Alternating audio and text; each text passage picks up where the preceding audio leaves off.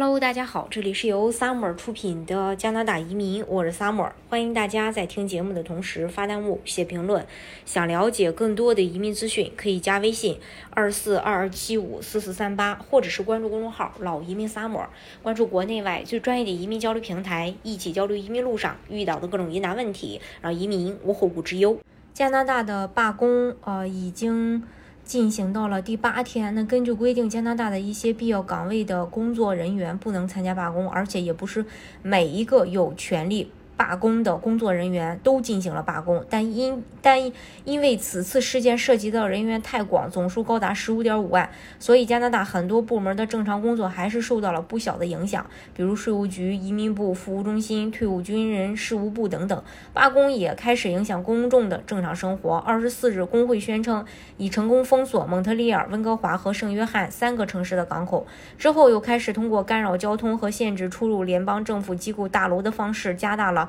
纠察线力度，PSAC 工会主席表示，以上种种就是为了让国家总理特鲁多参与到谈判中来。目前参与谈判的政府代表主要是财政部委员会主席莫纳。福杰，而他一再强调，我们不会签署国家负担不起的协议，也不会签署严重影响我们向加拿大人提供服务能力的协议。工会和政府都谈了什么呢？这边罢工一直在进行，那边谈判其实也没有中断。八天来，PSAC 工会代表和政府谈判代表也一直在沟通，寻求达成双方都认可的协议。而随着时间的流逝，每一天都有新的消息传出。这是十几万公务员合法罢工的第一天，工会。会方宣布在全国多地设置纠察线，鼓励公务员们前来游行，呃游行游行示威。符合条件的罢工者每人可以获得七十五加元的资金支持。加拿大移民部长费雷泽接受采访，嗯，并说明了该部门的现状，并表示会采取多种的弥补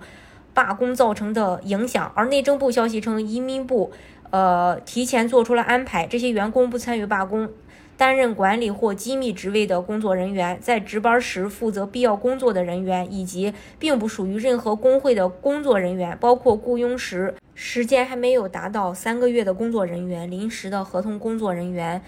呃，还有在校学生、就业计划中的员工等等。因此，学习签证、工作签证、旅游签证等受到影响比较小。有报道称，政府方也表也明确表示不会动用强制公务员停止返回工作岗位的返工立法。政府表示允许工人提出诉求，提供。公平的机会，真诚地达成共识。财政部长委员会主席莫纳说：“我们今天将继续努力协商，以便我们能够达成一份对加拿大人合理、对工人有竞争力的公平协议。我们需要在两者之间取得平衡。”在回应罢工工资的时候，埃尔沃德称这不是问题，因为他们将获得超过两亿加元，但资金的来源却并未说明。财政委员会主席莫纳则说：“希望一切在谈判桌上解决，并表示相关部门会注意纠察线的合法性。”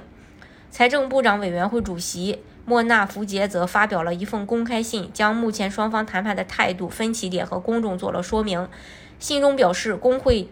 提出了五百七十项要求，在过去的谈判协调中，绝大多数要求已经达成协议。目前悬而未决的主要。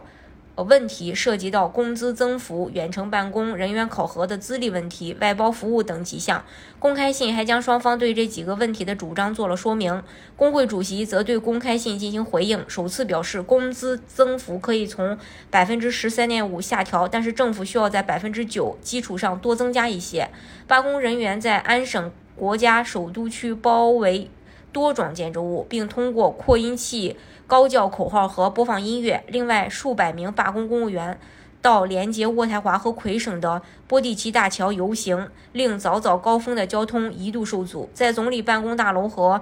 呃库务委员会总部之外的几个街区。罢工人员也在部分时段每五分钟只允许一人进入。另呃另一边呢，加拿大政府部门正在调整策略，减少罢工的影响。内政部消息称，加拿大移民局已指示加拿大境内的国际团队优先考虑来自印度、中国和菲律宾的临时签证文件。此举就是为了减少因为罢工而产生太多的申请积压，因为通常这三个国家的临时签证是最多的。大家如果想具体去了解加拿大的移民政策的话，可以加微信二四二二七五四四三八，或者是关注公众号“老移民 summer”。